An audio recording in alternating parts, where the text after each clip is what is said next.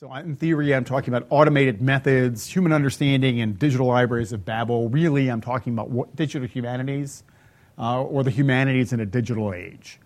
Uh, and part of what I'm talking about today reflects, you know, some autobiographical such stuff. So I, I am currently uh, professor of classics. I'm the Winnick Family Chair of Technology and Entrepreneurship, uh, which is basically I get to do cool stuff and cause trouble uh, and, and say it's my job. Uh, and I'm also, I have a, a, a, secondary appointment in computer science and in, in advising my first CS PhD in machine learning and language learning, uh, which is quite fun. Uh, and I've also been elected a Humboldt professor uh, in Germany. A Humboldt professor is different from a fellowship. It is a long-term permanent position. Uh, and it comes, and it, the Humboldt professorships were created a few years ago to reverse brain drain and to spend enough money to extract Germans even from La Jolla uh, and Southern California, maybe even from MIT, uh, if possible, and to get them back home. And every year, they pick up one or two non Germans, and I'm one of the non Germans this year. Uh, and uh, I am uh, and I think the real purpose uh, for me uh, is, you know, the, you, you, defend yourself against the thief. You bring in the ultimate American uh, to try and defend, help them fight against American cultural hegemony, which is us, really you guys here, MIT's what they have in mind, Google, uh, those things. Uh, and um, but we'll have the first transatlantic lab that I know of where we have two labs, one at Tufts and one in Leipzig, and they're the same lab. Uh, and I'm a faculty member in both places and a PI in both places, and student people will go back and forth. Uh, and if anyone, if there were anyone here who taught German and had students who would like to come to Leipzig, uh, you know, we, it's the place to come. It's, the, it's better than Berlin, they say. It's the new Berlin. It's like, it's really, inex- it's, it's like you picked you picked a Midwestern uh, university town that's inexpensive, and you picked it up and you moved it an hour outside of Chicago. Uh, that's kind of what Leipzig is. It's like an hour outside of Berlin. It's really cool. So it's a great place to be. Uh, but I want to say, you know, digital humanities, and you know, I am a professor, will be a professor of digital humanities in a department of computer science, which I think is hysterically funny, uh, given my background. But I guess they had no place to put me otherwise. Uh, and I think it's amusing because I don't believe in the term digital humanities, uh, even though, you know, and I've said this at the NEH at the Office of Digital Humanities, which is so at least I'm consistent. Uh, but I think the danger with this is that it, you can be perceived as a niche field. Uh, there was an article in the, in the Chronicle today uh, where people refer to the digital humanities as an elite field or elitist field. I tend, that's not how I view it. I think this is a buzzword field for most people. It's what you have to do, even if you don't understand it. And I think that the problem is if you refer to the digital humanities, my colleagues in English or history say, that's very nice, that's cute, isn't it great you have your own specialty?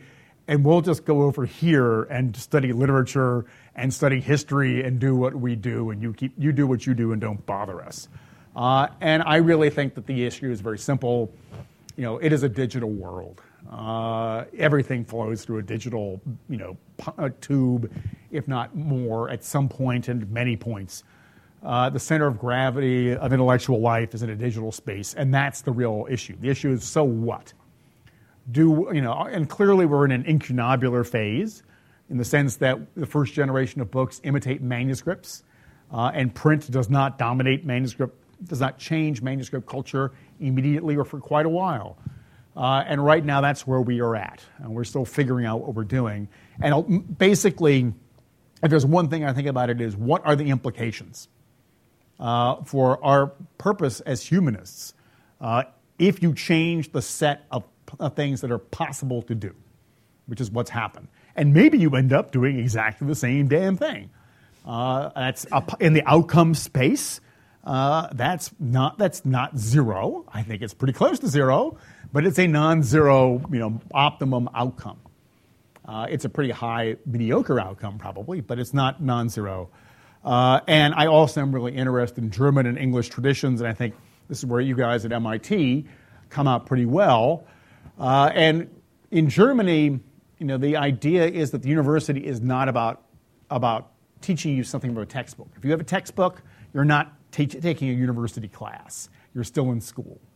Uh, when you go to the university, you're about producing new knowledge. Uh, and you know, my wife, who's a lab bio, big pharma biologist, PhD, says, "Well, yeah, duh. All of our students end up in our labs, and you know, when I, when she works at whatever big company she's working at, that's the way it works."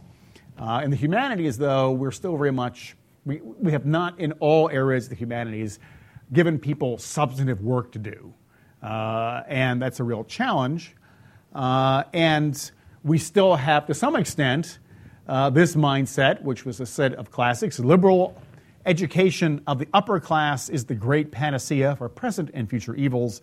And of course, classical scholarship, the knowledge of Greek and Latin, is still what it was a characteristic of the higher classes in this country. It's a great book because he talks about why you should study Greek and Latin. And if you can do Greek verse composition at Eton, then you can impose British will on India. Uh, and thus, Greek is a fabulous thing to study. I'm not kidding. That's what it says. It's, it's really, uh, you know, it's, it's where they would, they would just come out and say it. So, and to some extent, you know, this is the, these are the two traditions. One is you're worshiping Wissenschaft or knowledge. The other is class formation, uh, or you could say character formation, which usually ends up being letting rich people demonstrate that they're better than everyone else. And to some extent, you know, where do we all fit on this? One of the cool things about being in a German university is it's all public schools, uh, and you don't have the same kind of elite system. Uh, and it allows for a lot of certain kinds of, of, of, innovation that are not stifled by having big elite institutions, uh, because that's a, it's a two-edged sword, and being able to go back and forth between these two kinds of spaces is really quite cool. Um, and so, where do the humanities stand in all of this? And I don't think we stand very well. Uh, another question is if you have a lot of money for five years, what would you do? This is sort of thing, thing I practically have to decide. I get a million euros a year to spend, uh, and they just gave us another startup fund of 2.4 million euros. So it's like I've, we have jobs. Uh, if you're a recent graduate or a PhD student, especially if you're a programmer, let me know. if you're a CS person in, in language technologies, uh, give me a call or send me an email.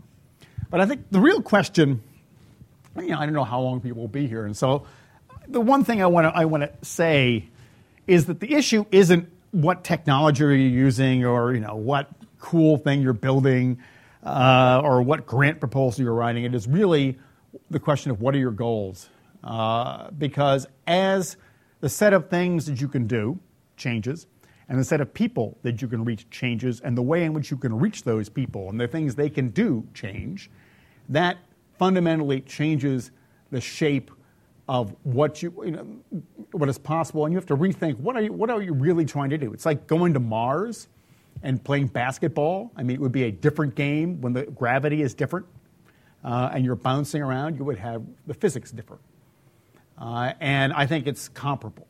So, I, you know, what are you really trying to accomplish beyond technology? And I would say, simple thing, you know, kind of, what it's so simple it's useless. Uh, you might say, how do we advance the intellectual life of society? Uh, we're not, I walked past the wonderful mausoleums of uh, various kinds of applied knowledge, brains. Nobody wants their brains to rot. Uh, nobody, you know, things like genes, uh, you know, and these huge labs that are being built. And there's a pretty clear social contract laid on every, every name of every one of these labs that I've passed. Uh, maybe not so obvious with the media lab, but with others.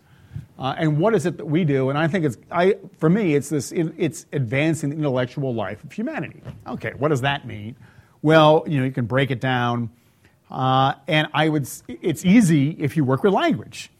You say, well, I want more people to use my language. I want more people to interact with the art that I study or the history that I study. I want to raise its threshold. I want more this, this subject in more brains. Uh, and in fact, if I had time, I would love to go spend time with the big brain lab uh, because, and see what we could learn about expert knowledge, but that's another talk.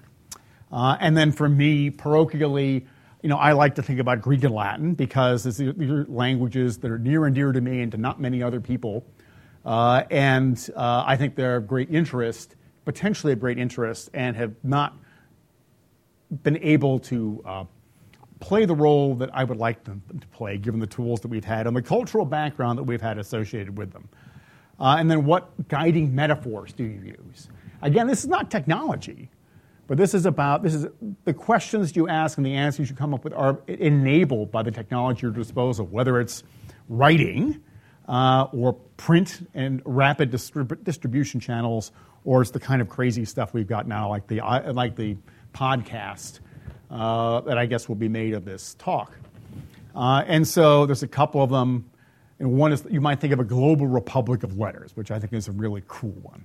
Uh, and we're all talking, and all the scholars are talking. And if you go to the Islamic world, as I have, and you know, you say things like, you know, "Nahnu ulama," you know, we scholars, uh, you know, people will go, "Oh yeah, yeah, we're all in it together." All these other politicians are losers, but we can figure it out ourselves if we sit down and talk to each other.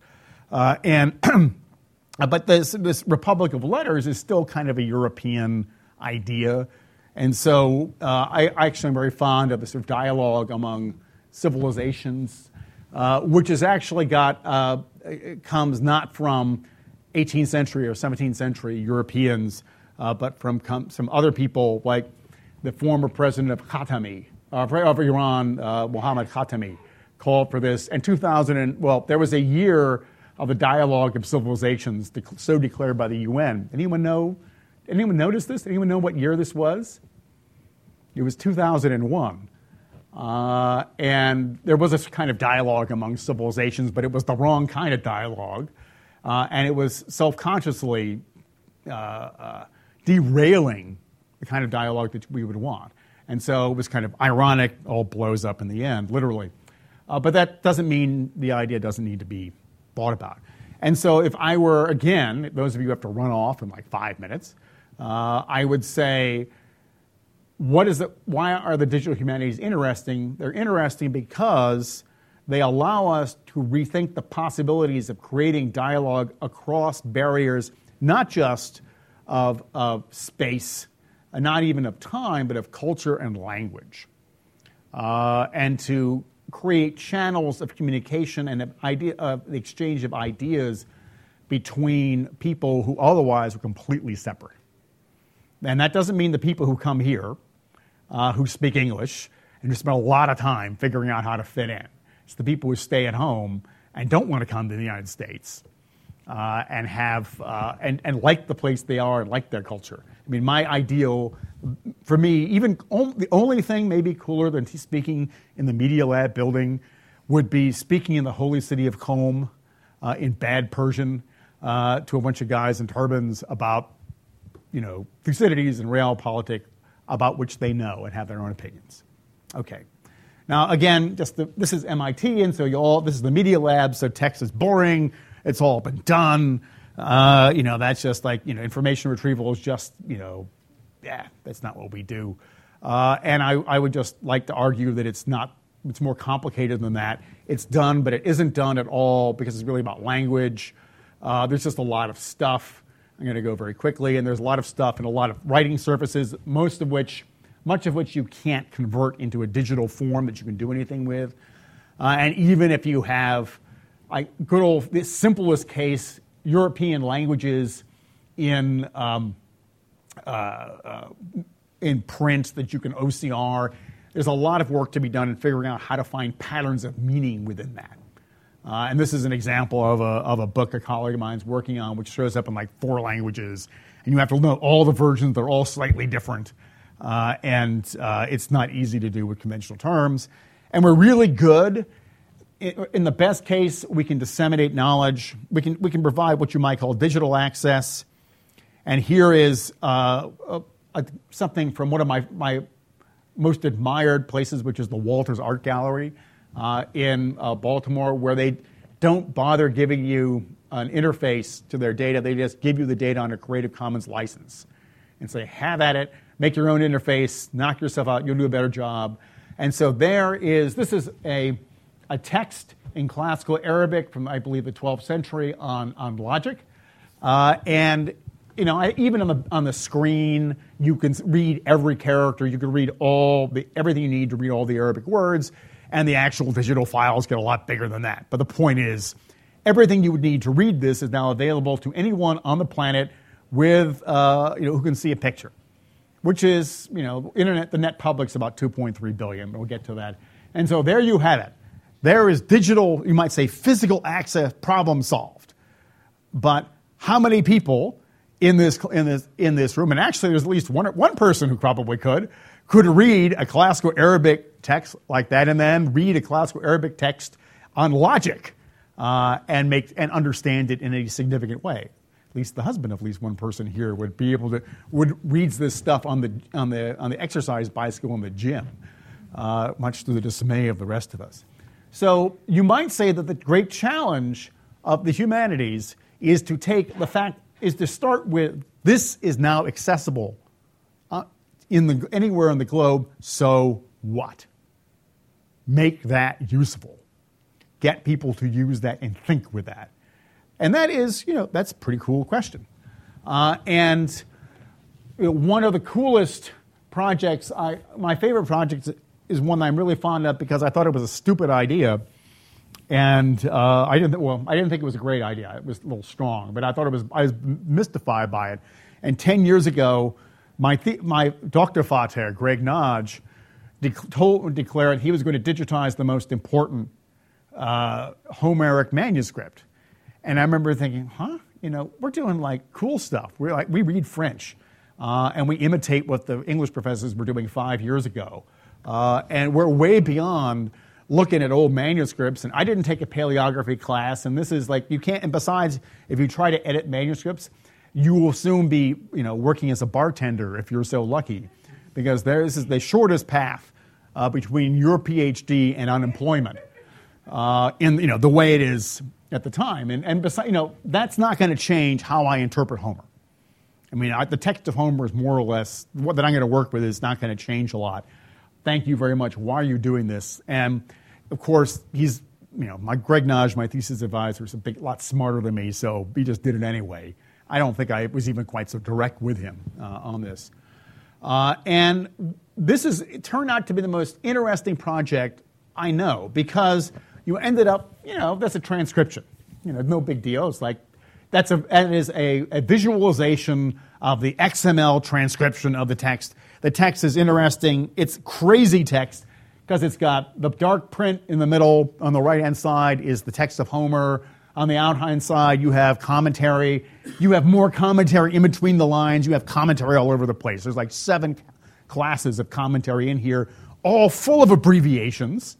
All and Homer is bad enough, but the commentaries in Byzantine Greek, I mean, you know, sort of scholastic, scholarly Greek. So imagine reading the, you know, the PMLA or your, your impenetrable uh, uh, modern language publication of choice and handing that to, your, uh, to someone who's not a specialist uh, and asking them to understand the English.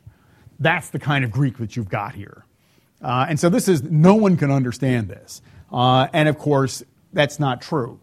And what happened is this, this is a sample of a larger project collaborative project transcribing, analyzing, and, um, tra- and uh, translating, contextualizing these manuscript materials. Uh, and it's being done, you know, spearheaded by undergraduates. Uh, and the undergraduates, the first response of every classics professor is that I can't even get my students to read Homer. And you're telling me they're going to read these abbreviations, they're going to read this crazy manuscript, and they're going to read all this, this bizarre scholastic Greek? You're crazy. You know, this is this, what? Uh, and in fact, you know, students may not do as be as enthusiastic with Homer because there's nothing new for them to do. But what it turns out is if you tell students, here is a, a manuscript that has never been fully published, never been fully tra- never been translated in any language, and it's the images are available under a Creative Commons license to anyone on Earth. Make them useful. Uh, this has a really transformative effect. Uh, now, it's no different here. It's like you go to the lab. I'm going to my nanotechnology lab, and I'm going to do a part of some larger thing, and I'm going to start off. I guess you don't wash bottles in a nanotech lab, but doing whatever you do to start. Uh, and I'm going to work my way up into doing something more interesting as, or more challenging as my skills evolve. Uh, that's what you have here. Uh, first year Greek students classify regions of the manuscript, and as they get more advanced, they start to transcribe, they start to translate, and their material gets published online. Uh, and this has a huge social impact uh, upon education. Instead of the, the students, if you teach Greek, and I can tell you it would be the case here if you taught Greek. Uh, you don't teach Greek yet, do you? Not yet. So you teach Greek, and as I have, and every year there will be someone who comes in in the second week of the second class and says, I have to drop the class. And you say, Oh, that's too bad. Why do you have to drop the class? Say, well, I called home. And I, usually it goes like this I talked to my mother, and I said, and she said, What are you taking? Uh, and I said, I'm taking you know, this, I'm taking that, and taking everything, and I'm taking Greek. And then my father came on the phone. And my father said, You are taking Greek. I'm paying $53,427 for you to go to school this year. And you're taking classical Greek? I don't think so. Uh, and there's, and you know, usually it's not some, not always that bad, but you always get some subset of that, some variation on that conversation. If, by contrast, the student calls up and says, we're, I'm working in Greek because I'm going to join this project where we're publishing stuff that no one's ever published before. Here's the website. You know, you can see what I'm going to do, and I'm really excited. Then the father calls up all his friends and boasts about what a great education his child is getting. I'm not kidding. That's the kind of dynamic you get. Uh, and and, it's, and it's, a, it's, a, it's not an inappropriate response. So this is a shift. You've taken the most obscure and dry subject, but because it becomes something that adds value to images that anyone can see and to which anyone can contribute, and becomes a space within which people can demonstrate their skills working together, uh, you have work done that otherwise I would have thought was impossible. Uh, and every this is now done not by people being even being paid it's being done by a, by a student club. There is a manuscripts and documents student club at Holy Cross that meets every Friday afternoon. When I get depressed as a classics professor, which is usually only two or three times a day, uh, I go and think about driving out to Worcester and seeing 20 students working on manuscripts for no money and no credit just because they're contributing to human knowledge. Uh, and I, you know, that really makes it all worthwhile. Uh, and so this is this is in the nutshell is why this digital technology is interesting. I took I was a, a classics major across the city here, uh, and I have memories of running t- when I ran 10 miles, coming here at like the blizzard of 78, while running down these streets. The only time there was no smog anywhere, and there were no cars visible. So I've been here a long time. Uh, but we have a fabulously challenging, demanding, competitive educational experience but the idea that you could contribute or leave behind anything of any use was, it was well, not only was not feasible, but you were considered to be obnoxious uh, if you thought you might do something useful. It was like, it was uppity. Uh, and, you know, I, when I think back on the kind of passion that my fellow students had, that I had, and the way it was resp- regarded, I was like horrified. Uh, but in part, it was hard in a discipline such as classics where you had a choke point of print reference works that were all pretty refined and pretty mature, and people were fighting about a small number of canonical texts. That's all you could see. In fact, nobody read the stuff anyway, but in theory, all you could get in a library were like a few million words of Greek and Latin. Everybody piled on the same things and asked the same questions. We now have several billion words of Latin already available in the Internet Archive. My colleague David Smith, who's a computer science professor and classicist uh, at Northeastern, he actually gets paid as being a computer scientist. He's no fool. Uh, and um, uh, but he extracted that from the Internet Archive in an NSF funded project. Uh, there is so much work to be done that is not a question of whether you are good enough to do something interesting. It's a question of how much stuff you can do. And this is a real game changer. This is a real fundamental shift in intellectual culture. Now, we have also the challenge of, of hyperlinguality, uh, a topic that where people who work here are well equipped to contribute. Now, multilinguality is what happens when you're Swiss uh, or Dutch uh, or you're Kurt over here and you speak all these so, all these languages really well and you really de- and you really depress me at least because of all the or or you're actually Malik for that matter. Uh, you know, my colleague Malik Mufti, uh, who's very intimidating. Uh, and but at some point it just runs out. I mean, there are 400 languages in Google Books. Last I heard, more than 400 languages.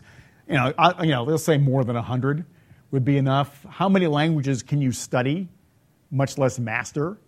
Uh, how much and and all these languages, the entire some every language for which we have substantial written records is available in some digital form.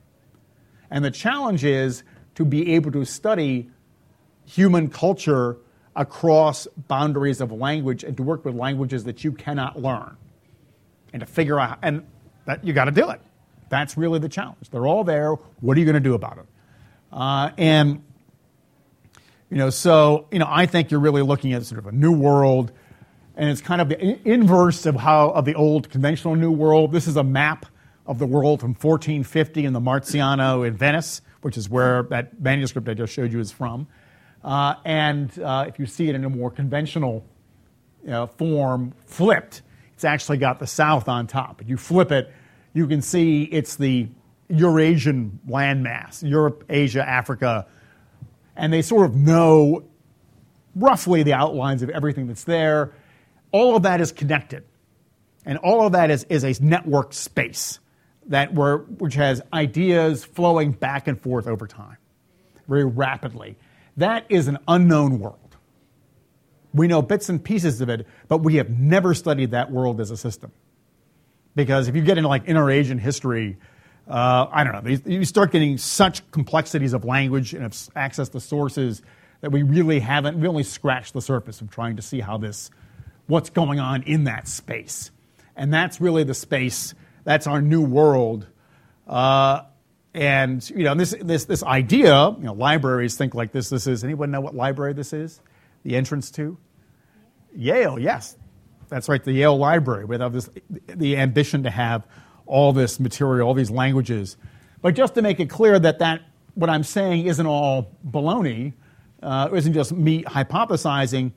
This is a union of the of the travels of two people. One is Marco Polo uh, and many of us who went, I learned about Marco Polo in the eighth grade or sometime in grammar school in the United States.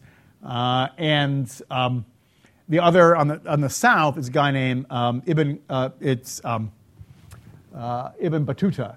And anyone who takes you know, intermediate Arabic in the United States now learns about Ibn Battuta because the first reading in the second volume of the textbook that everybody uses is about the travels of Ibn Battuta. And the point is, you learned about Marco Polo Kid, uh, and you never heard about Ibn Battuta, who laps Marco Polo uh, and travels like twice as far as he does.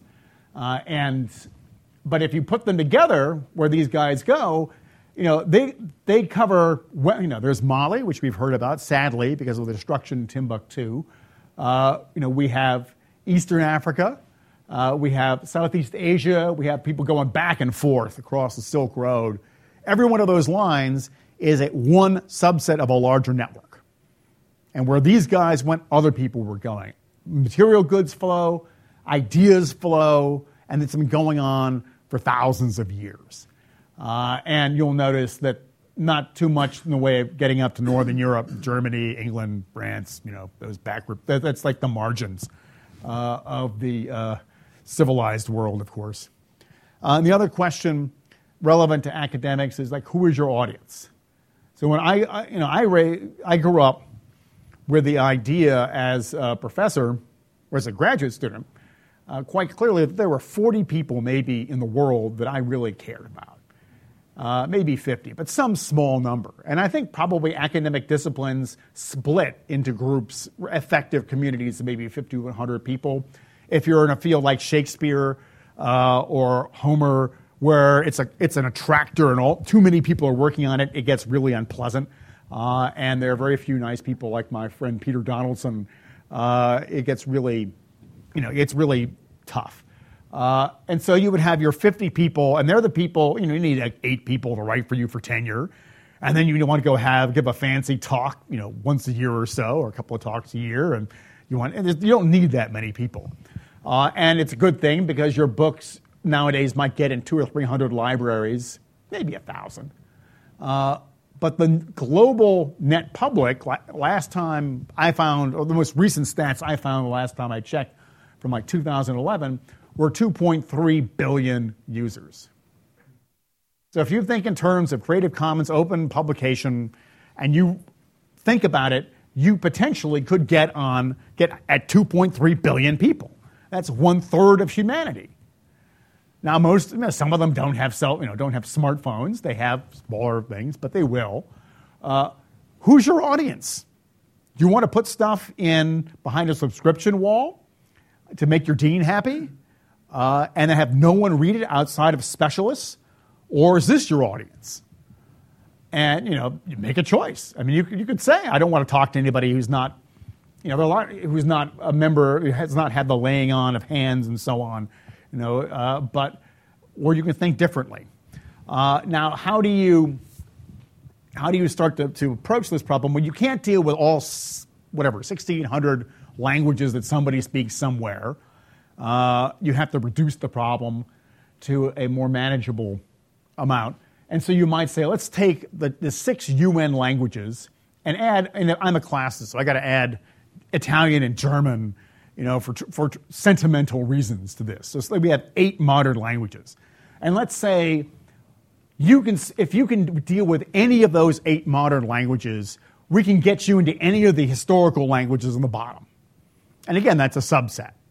It's, and uh, there's other historical languages, but you know, you get the idea. Anything, any information about any one of these language sources should be available if you know English, Spanish, German, modern standard Arabic, uh, Mandarin, uh, or whatever. And that is, that's a simplification of the problem. Uh, I hope it doesn't seem very simple to you because it's not a simple problem, but that's, that's a practical way of getting at it. Uh, or you might say, how do you start with a movie that sold very well outside of the United States? Something about the American male 18 to 25 year old demographic doesn't respond well to guys smooching uh, but outside of the US, it's not such a big deal. It's actually a better movie than I thought it was when I taught it last year. But you, you know, take it, any, any object of popular culture that has to do with the past. Could be Greco-Roman, could be Jane Austen novel, could be anything. Uh, and, or you start with Chinese Wikipedia about some uh, historical figure, and you say, wow, this is interesting. You know, I can, you know, there's enough people in the world that there are people interested in everything everywhere. Uh, and they, what are they going to do about it? You know, my answer is obviously nothing most of the time. So how do you start here and end up there? I didn't give you an English translation. I said I give you a Greek text. How would you get from the curiosity fostered in, say, something in Chinese into the original sources without compromise, without limits, without saying, well, we're going to give them the simple version, because obviously they'll never understand this. Even though most people won't ever come to understand it, but to create a space where anyone is able to assume that if they have enough time, if they want to, and they live long enough, you know, they would be able to get as deep into the, into the weeds as they wanted. No limits to their ability. No, like saying, well, you've got a kid, kid you got the beginner's version, but the serious people, you know, you, you, don't, you don't have the data we have. Uh, so you'll get the kids' version now. And, and behind this would be manuscripts and everything. But the point is, into the data without limits. That's the real challenge. It's kind of a crazy idea, but I'm at MIT, so why can't I say a crazy idea? You guys are full of crazy ideas. It's the whole point of this institution.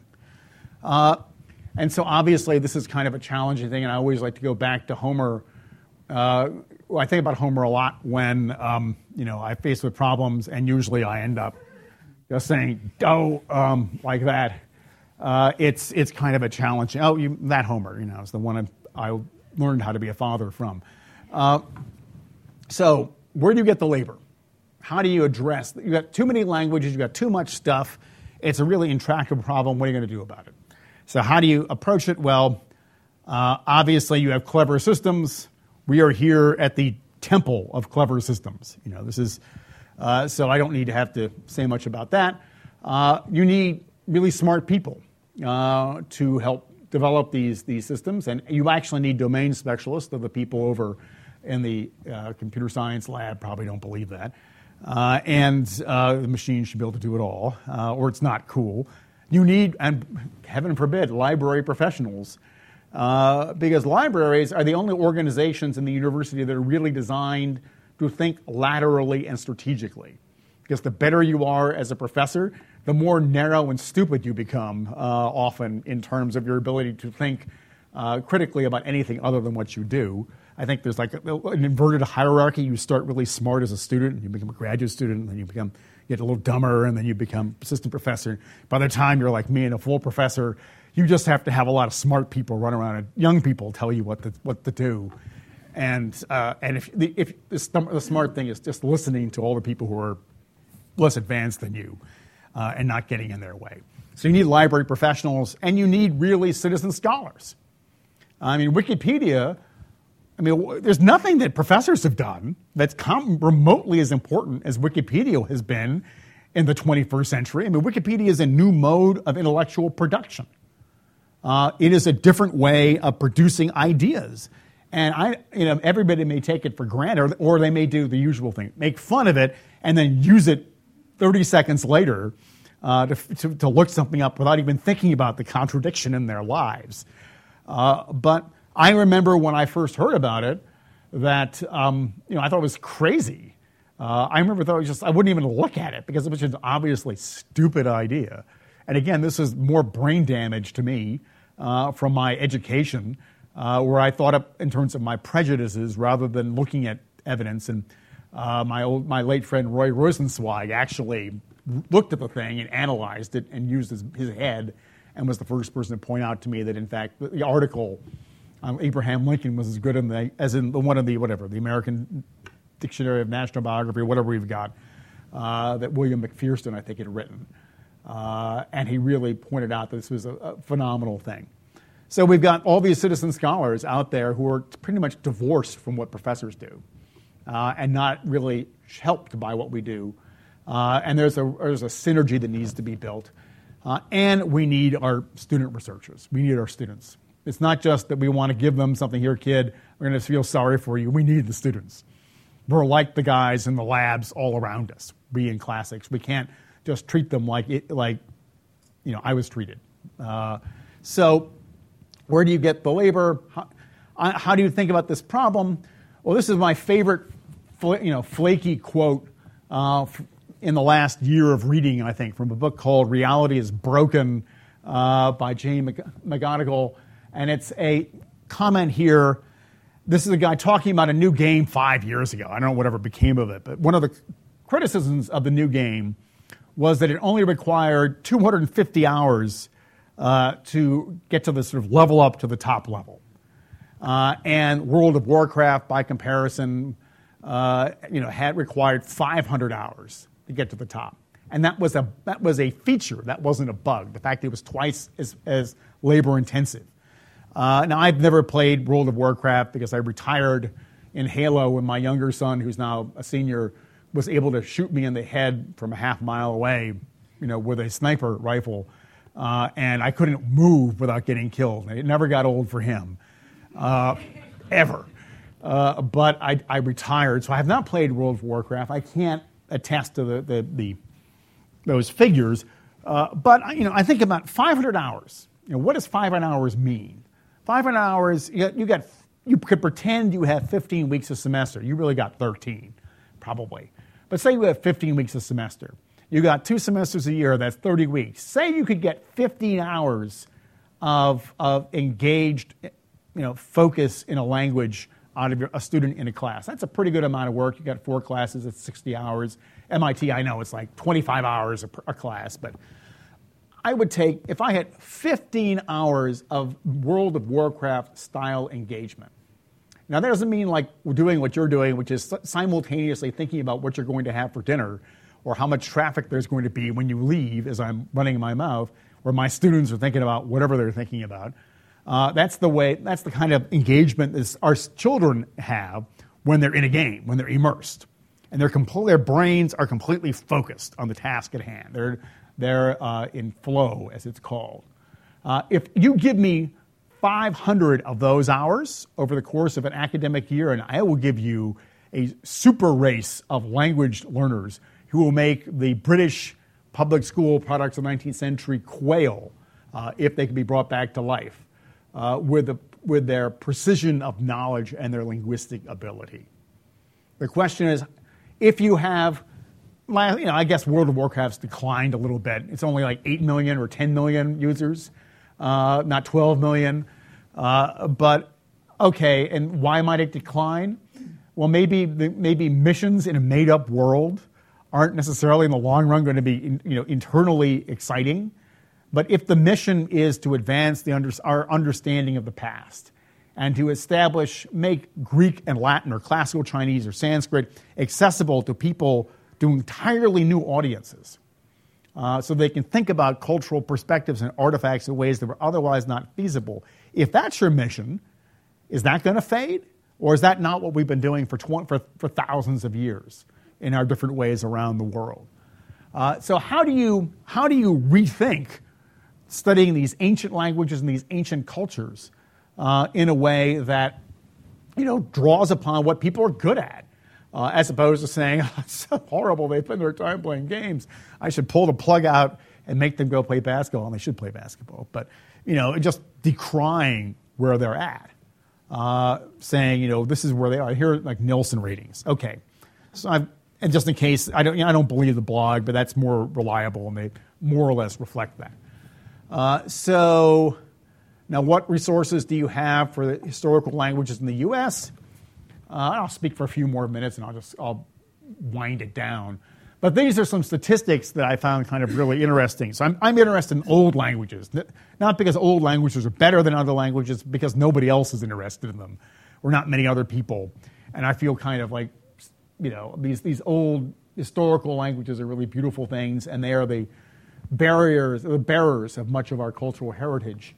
And the Classes, Classics Association, American Philological Association, doesn't tell you how many Greek and Latin students there are, but the Modern Language Association does because they publish you know, the enrollments every, every few years, a survey of enrollments in languages other than English. And Greek and Latin are still in the top 10, and they often kick the Greek and Latin out of their particular tables because they were embarrassing to them, but they'll say Greek and Latin removed.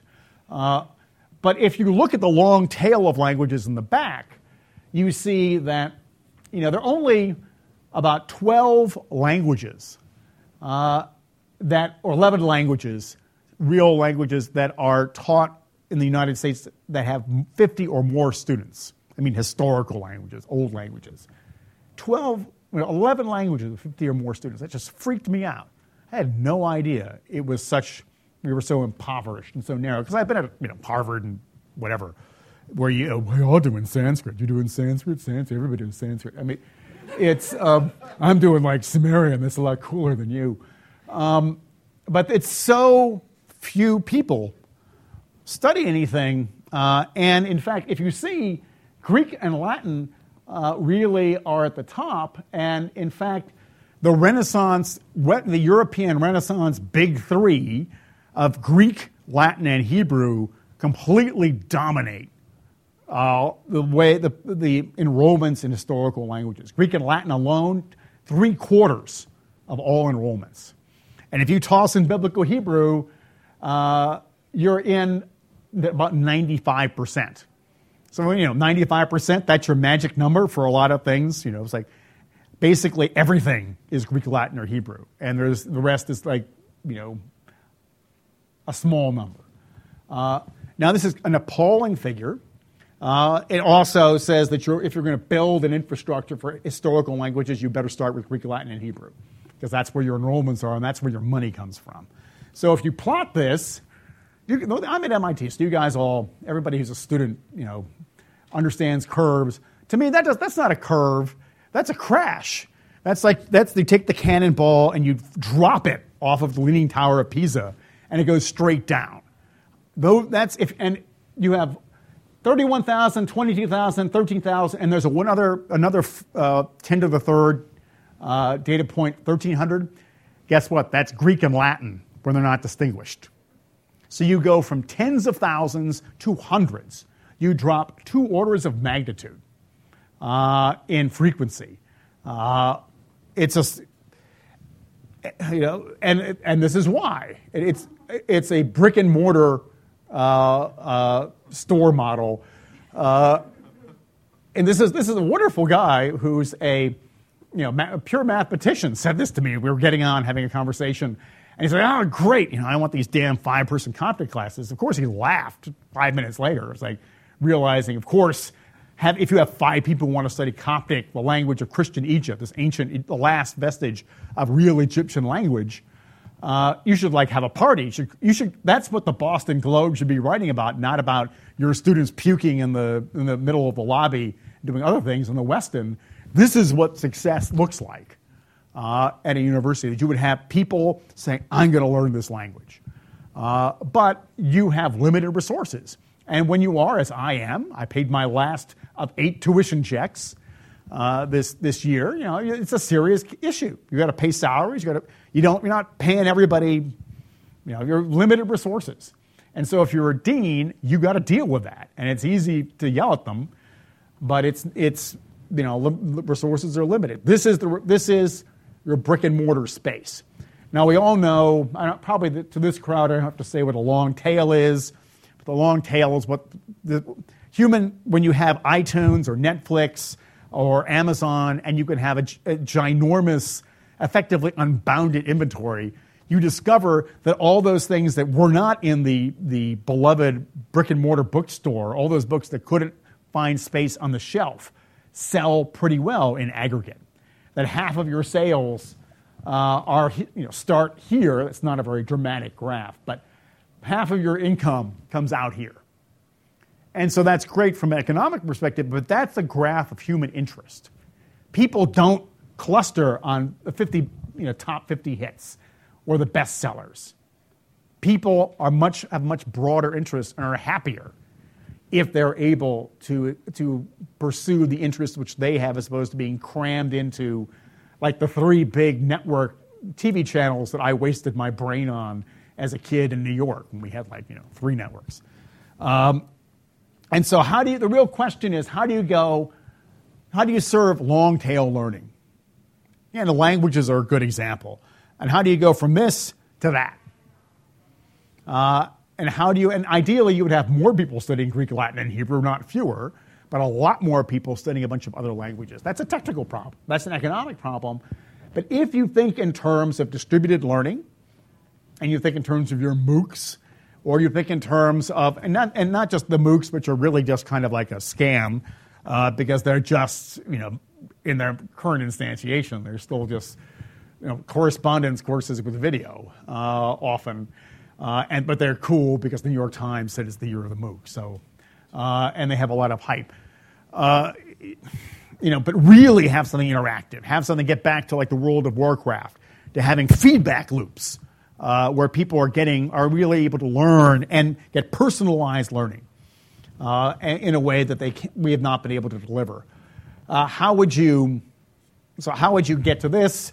Uh, and I think you know I will finish up with this. You have to have a dual strategy. Uh, if you want to study, foster the study of the past, and you say we don't don't want to just do the Greco-Roman world, we want to have a global perspective of the world. Well, uh, let me tell you, you better start with Greek and Latin because you got to start with enrollments. As I say, in the humanities, uh, we do not have the military industrial complex. We do not have people endowing giving us $30 million or a billion dollars to help people's brains. Uh, you have to start, we don't have, in the United States at least, in Germany, we're a little different, uh, you have to build on tuition, and that's, you know, that's your income. Uh, that's your income base. So you've got to start with Greek and Latin, but you have to do so with the idea that everything you build has to be generalizable to other languages uh, and, uh, and, and to scale it up that way. Okay. So I think at this point I will, I've been going for 50 minutes. That's, that's more than enough time. Uh, and I will finish it up here. And I'll just finish by saying that uh, Monday night at Tufts, uh, if you go to the, I, I, should have tossed a slide in here, but if you go to the Tufts uh, Google Classics Department Tufts, you'll find information about a talk given by the Holy Cross undergraduates, a number of them, uh, who will be visiting us and talking about their work with these Greek manuscripts. And A, I think what they're doing with the manuscripts is really cool. B, I think they're really cool. Uh, and if you want to get a sense of what could be done with undergraduate education uh, in the humanities, that is really exciting see what these guys do. They were so compelling to me that I told my son, who was now graduating, uh, you know, son, in my best foghorn, leghorn voice, boy, I say, boy, do not major in any discipline where you are not going to have an opportunity to contribute something to human knowledge or make, have some sort of active role, however small, doesn't have to be big, uh, to something real. If you, do, if you do that, if you go to some, some discipline where you don't have that opportunity, you are not going to learn as much, your brain will not develop, you will not get what you should learn, uh, which immediately cut out my department uh, or my discipline, where he is, uh, and English, his mother's discipline. Uh, and he found himself with a linguist, the data driven linguist, was running a phonology lab uh, as a freshman until he decided he just wanted to have his name in IMDb and earn his living, uh, honestly. Uh, and, um, but I really believe that. And I see a model for that. You at this institution have this culture. People, you know, UROPs and you know, people go off and do really cool stuff and they work really hard. Uh, there are ways forward, and maybe not just the ways I've suggested, uh, but there are ways forward uh, that could be really exciting. And I could easily imagine a bunch of people studying Greek or Latin or Hittite or some crazy language here uh, doing it in conjunction with other people using their unique skills, or people at other schools in the area working here. Uh, and so it's I, the bottom line is think about what you want to do. Think about what you know. Just forget everything we knew, except our deepest desires to try and advance our understanding of the past and engage and have more people think about it, and take it from there. And I think there's no limit uh, to what we can accomplish. At which point, thank you very much.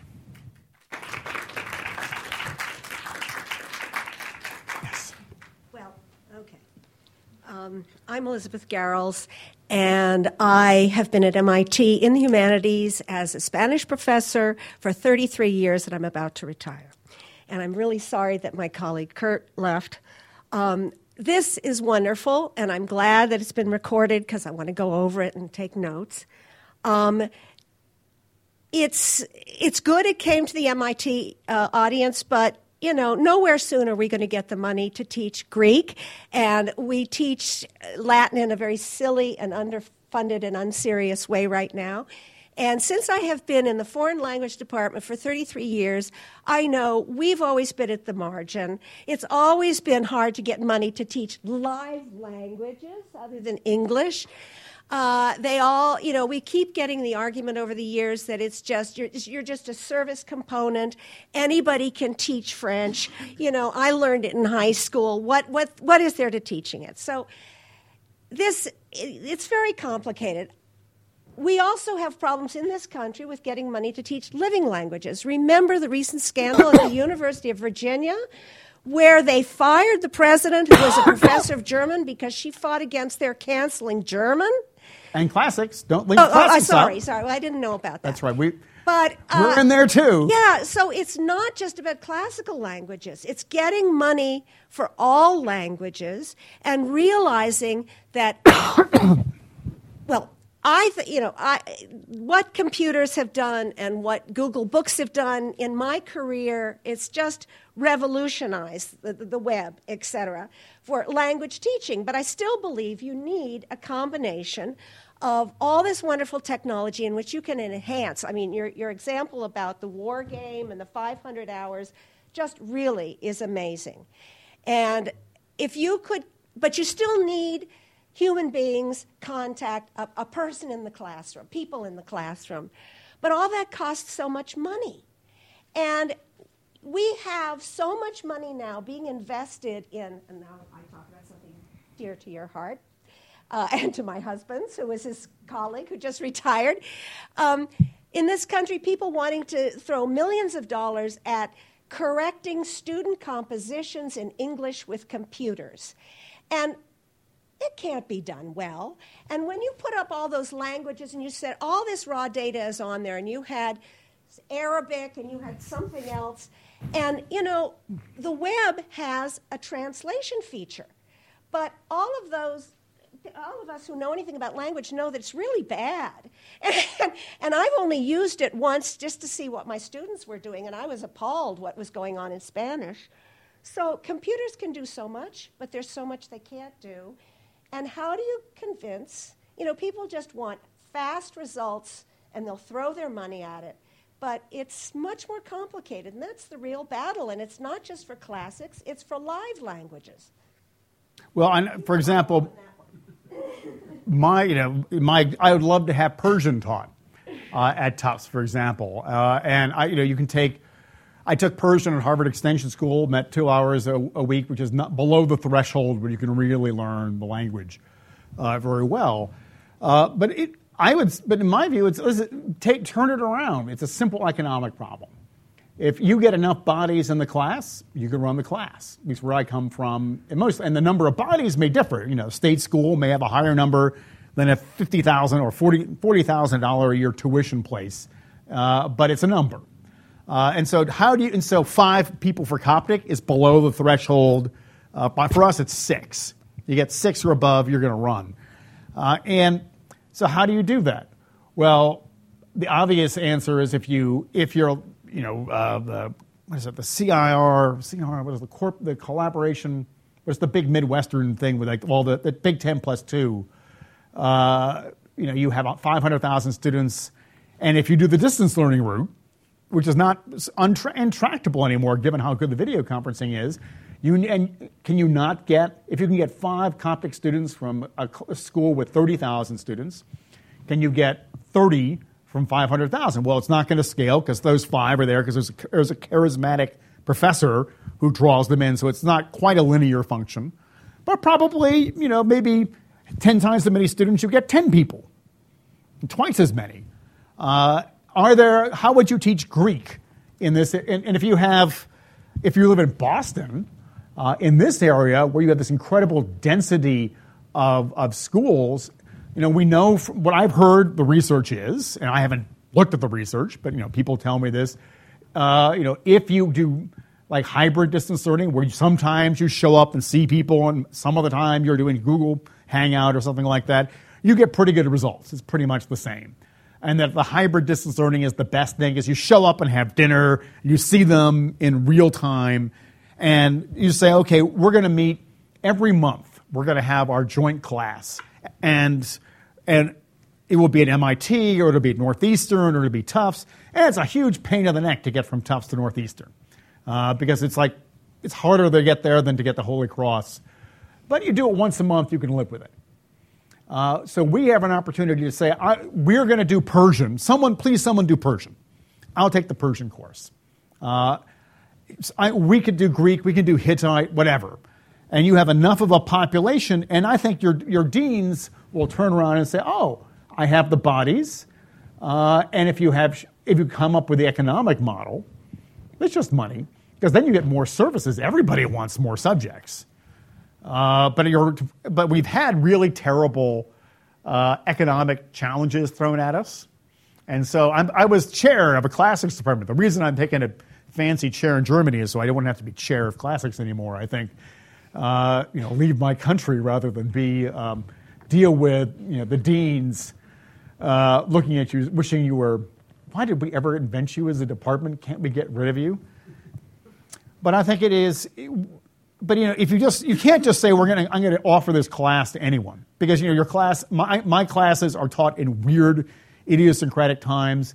If you say anyone from Brandeis can take my Greek class meeting from 10:30 to 11:45 twice a week and once from 10, 9:30 to 10:20 in the middle of the morning, you know, it's not feasible because they take you know take them so much time, and you have to think about schedules. If you say I'm going to teach at six o'clock at night, I'm gonna, we're going to organize our schedules and coordinate them so that we know if you're you could take Persian from Brandeis and Greek from, from MIT and something else from somebody else, uh, the logistics would work. But again, people have to think. And, and you have to, the teaching is different, as I'm told, if you do this. You have to think about how you teach, which is, and, and then I have friends say, I will never teach this, like it's this horrible. So I, I but know, not to say this isn't, but that's, that's kind of your, what the problem you describe is what I'm worried yes, about. and I'm aware that that's taking place in Boston. In fact, I participated. I was MIT's representative via Skype at one of these discussions, and that's the point. There were so few people present at this meeting, and I was there because somebody else was on another co- continent, uh, and I was only there by Skype.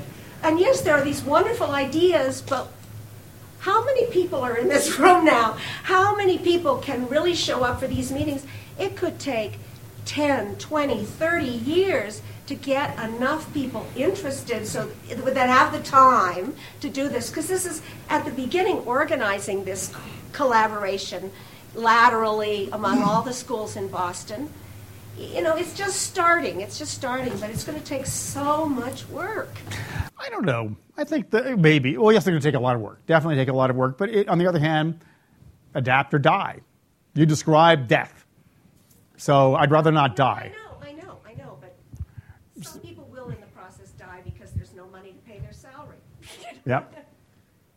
Well, I think uh, just to uh, inject something into this, uh, if if I'm hearing you correctly, and I I, I think I have, is uh, what you're really talking about. Uh, we are at this front end of a shift in educational uh, means, affordances, processes, and so forth, and we're still sort of thinking about how can I deliver that classroom that I was in uh, for the last 30 years, how can I deliver that uh, using this framework? But uh, if I'm hearing you correctly, what you're really saying is the framework itself has a lot of other kinds of permutations that we can start looking at.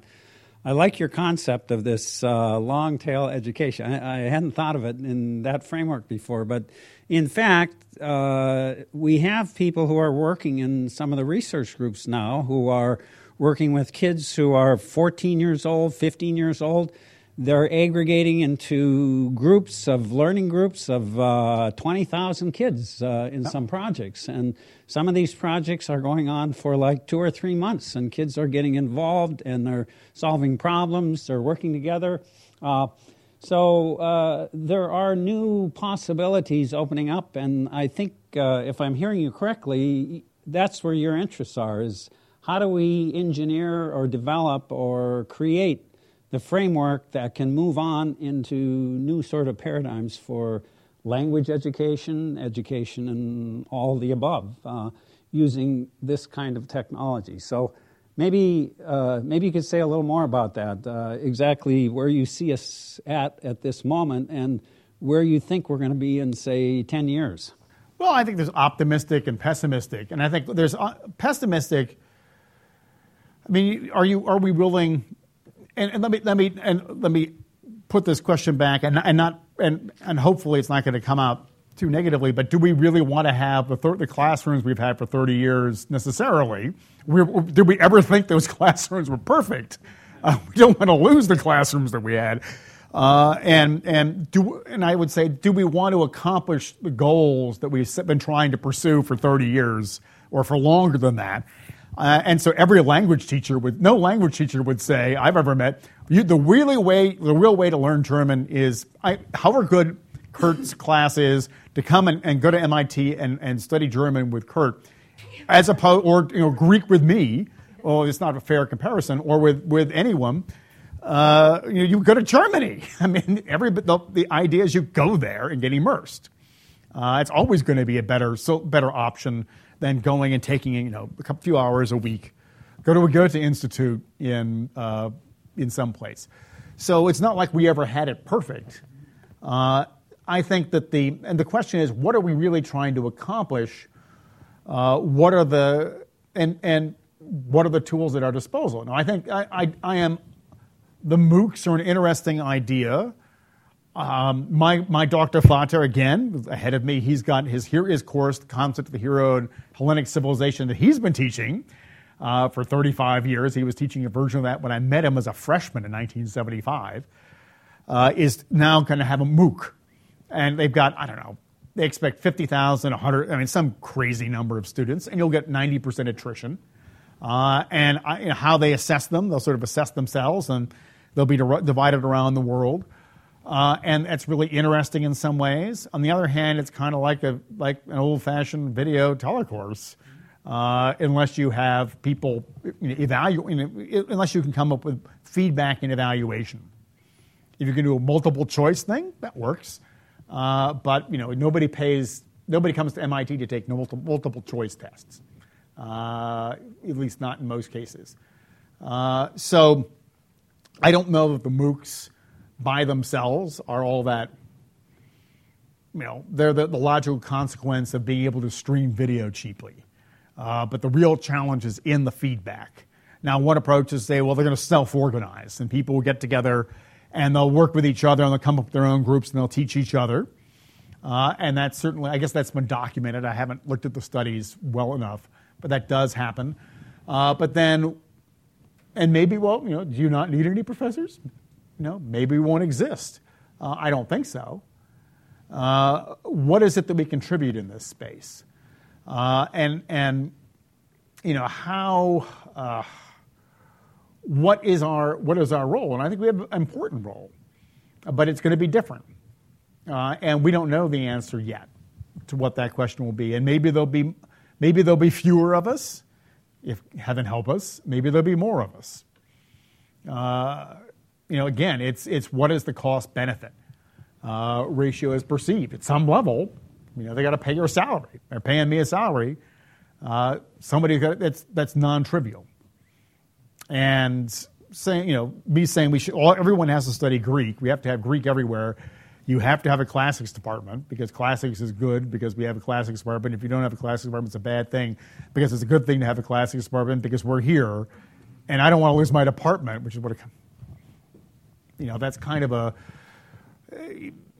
It's it's always a social contract, uh, and being able to articulate the social contract and making the case. I think. But we're early, we're at a very early stage, and a lot of this stuff is more marketing than anything else. Do you? Well, I, I just think uh, we're we're talking about MOOCs, and they've been around for. yeah. We don't know where they're going to go. They, they may go over the uh, over the over the hill, but the fact is, is it's just a really early stage in a lot of this, and it's a little early to say, hey, this is not I mean, there are tremendous things happening. So it's going to take some time. I mean, we'll have a, I would we'll have a MOOC for Greek. I hope Greek and Latin. Uh, and I got we have that's probably what we'll build. First thing we'll build in Germany uh, with the money that I happen to have because of this crazy position I've got. I, I look forward to it. Um, so my question is, uh, or I have two questions. One comes kind of from my position as an assistant professor, thinking about tenure. Um, what role does research play in this? How can things like the Homer Multitext Project, or I'm a little bit involved with the Digital Papyrology Project, these kinds of things about digitizing and making accessible with metadata these ancient texts? What's the interface between student between student the student side and kind of research side in your mind? And the other question is about the the big textual data and maybe that's a question for this fellow David Smith at Northeastern, who's I've, it sounds like maybe you have ideas about how to kind of pull classroom teaching stuff into the, that big mm-hmm. data, and I kind of wanted to hear more about that. Yeah, yeah thanks. Well, so I'm really glad you asked the question about like tenure and so on, because I, I have another, you know, you can't do all your slides. So we, because of the Homer multitext, I decided, you know, I said, oh my God, we got to get someone to help with undergraduate research. And let me, let me frame this indelicately and provocatively. So 10 years ago, I would have said, I wanted, if I wanted to get a, a tenure position, I, I, would have said, I'm going to get this person, they're going to, they're going to publish uh, articles uh, in in Project Muse, that'll show up in Project Muse and in JSTOR, in, in journals with acronyms that you would know but other people wouldn't, AJP, CPs, you know, uh, our, our classics journals, and that's the best damn thing. And then we'll write monographs too, and that's that's just that's going to be cool. That's going to make us look smart. Uh, and and teaching do teaching well enough. Now, I couldn't justify a, a tenure line for someone doing that.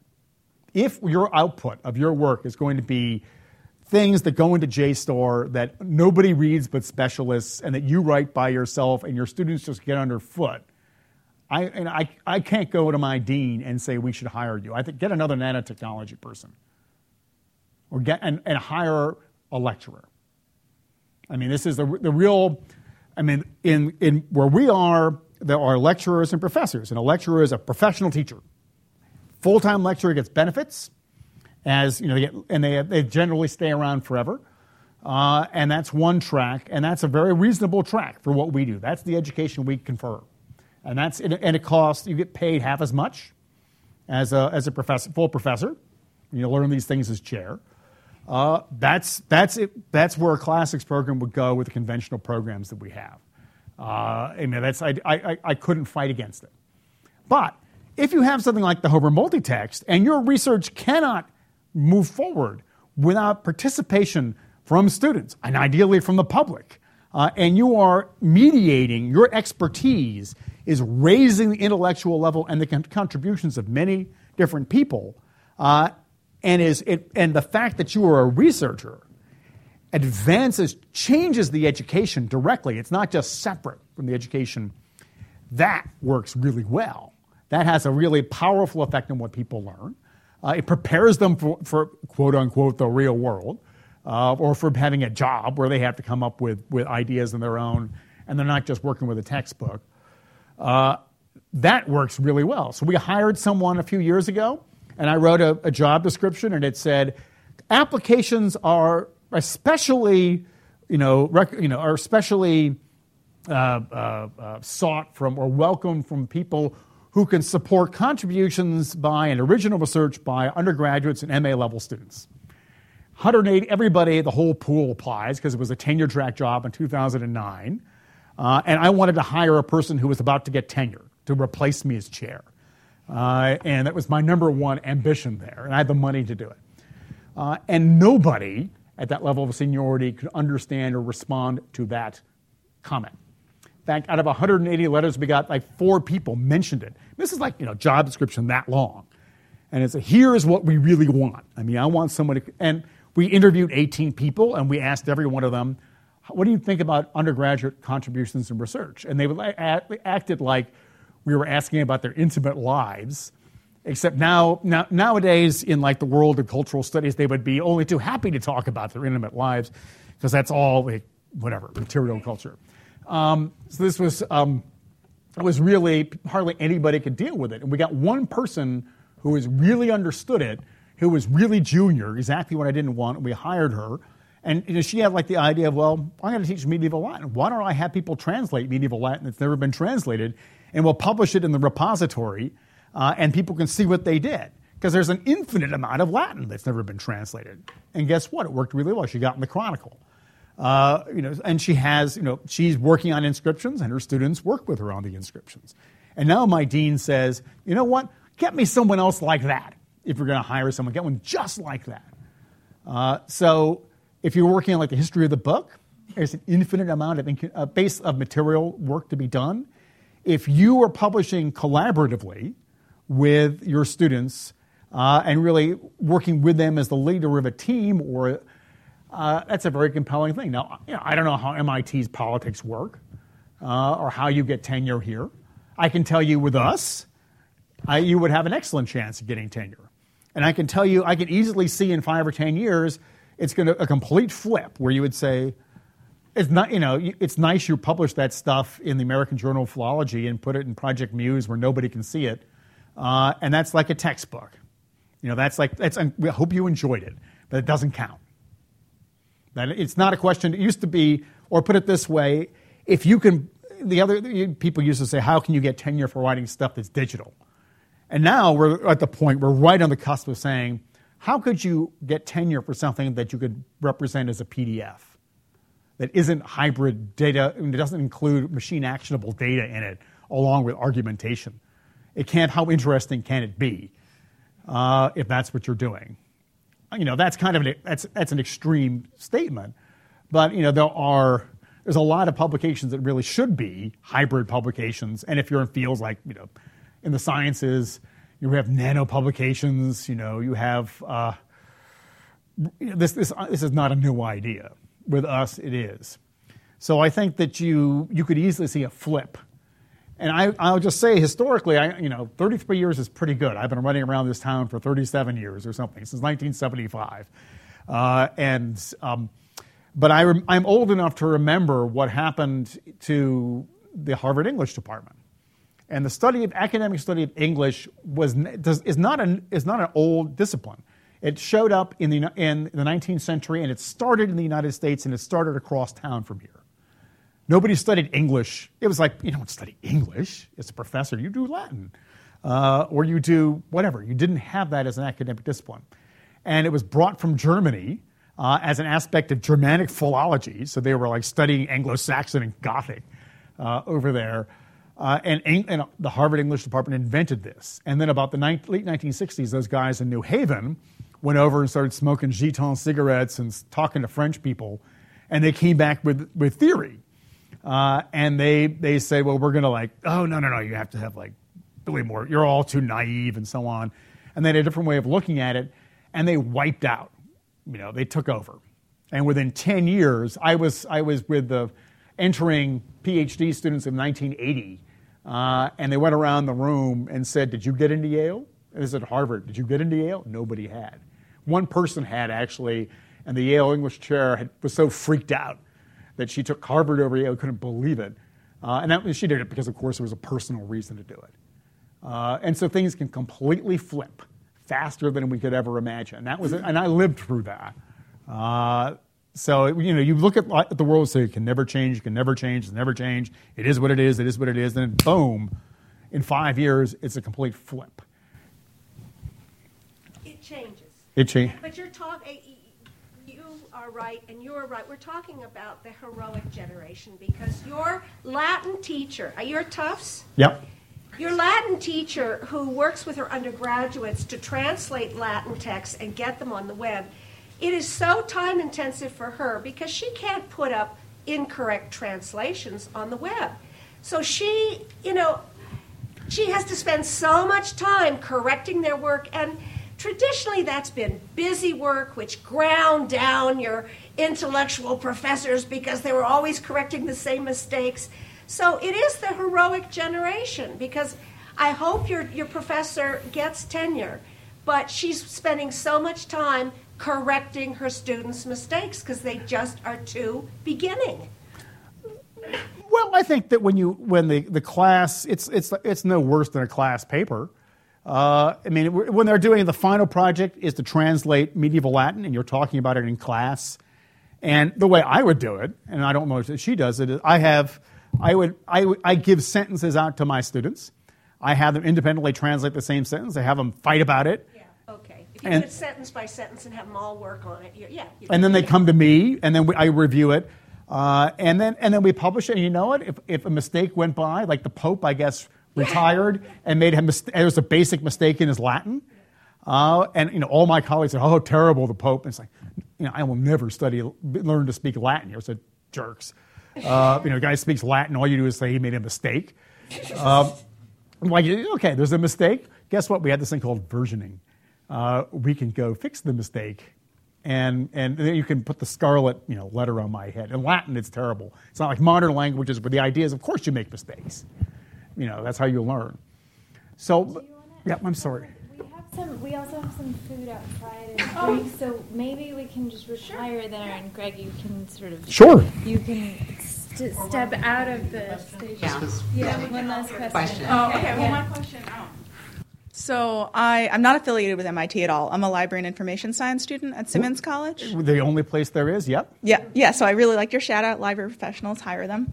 Um, but and I work in a literary archive, so I was kind of interested which in kind, which literary archive. Oh, I work at the uh, JFK Library, but in the Ernest Hemingway collection. Um, so very modern, very yeah. But um, I'm I'm really interested in you doing crowdsourcing of you know digitizing and then using people to transcribe and. Yeah, we hear this argument a lot that it takes so much work on the other people's end to correct the work. So I wonder if you have any ideas of I have a couple of projects I'm thinking of and, and how you create buy-in from the institution, why you know you can use this there's so many people out there with so much knowledge that can help you how you Well, this is the. I mean, I haven't actually delved into it, but I mean, first of all, well, first of all, there's a whole field of, of computer science stronger at, at Carnegie Mellon than here. And then people must work on it. It's called human computation, and it's basically how do you figure out? You have a bunch of people mm-hmm. contributing. How do you how do you like, aggregate all this stuff without going insane? Yeah. and, and do it scalably. So that's all, that is a field of work. For language learning, there's this thing called Duolingo, which I'm a little skeptical about because for modern languages, they don't have, they're not speaking, they're just writing, which I, for Greek and Latin it would be fine.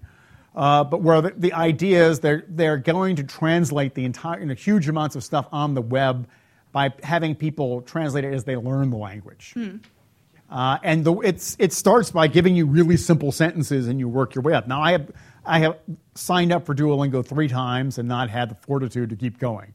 So I don't know how well it works, but that's basically the idea behind that. It's, it's done by the guy who brought you captcha, captchas.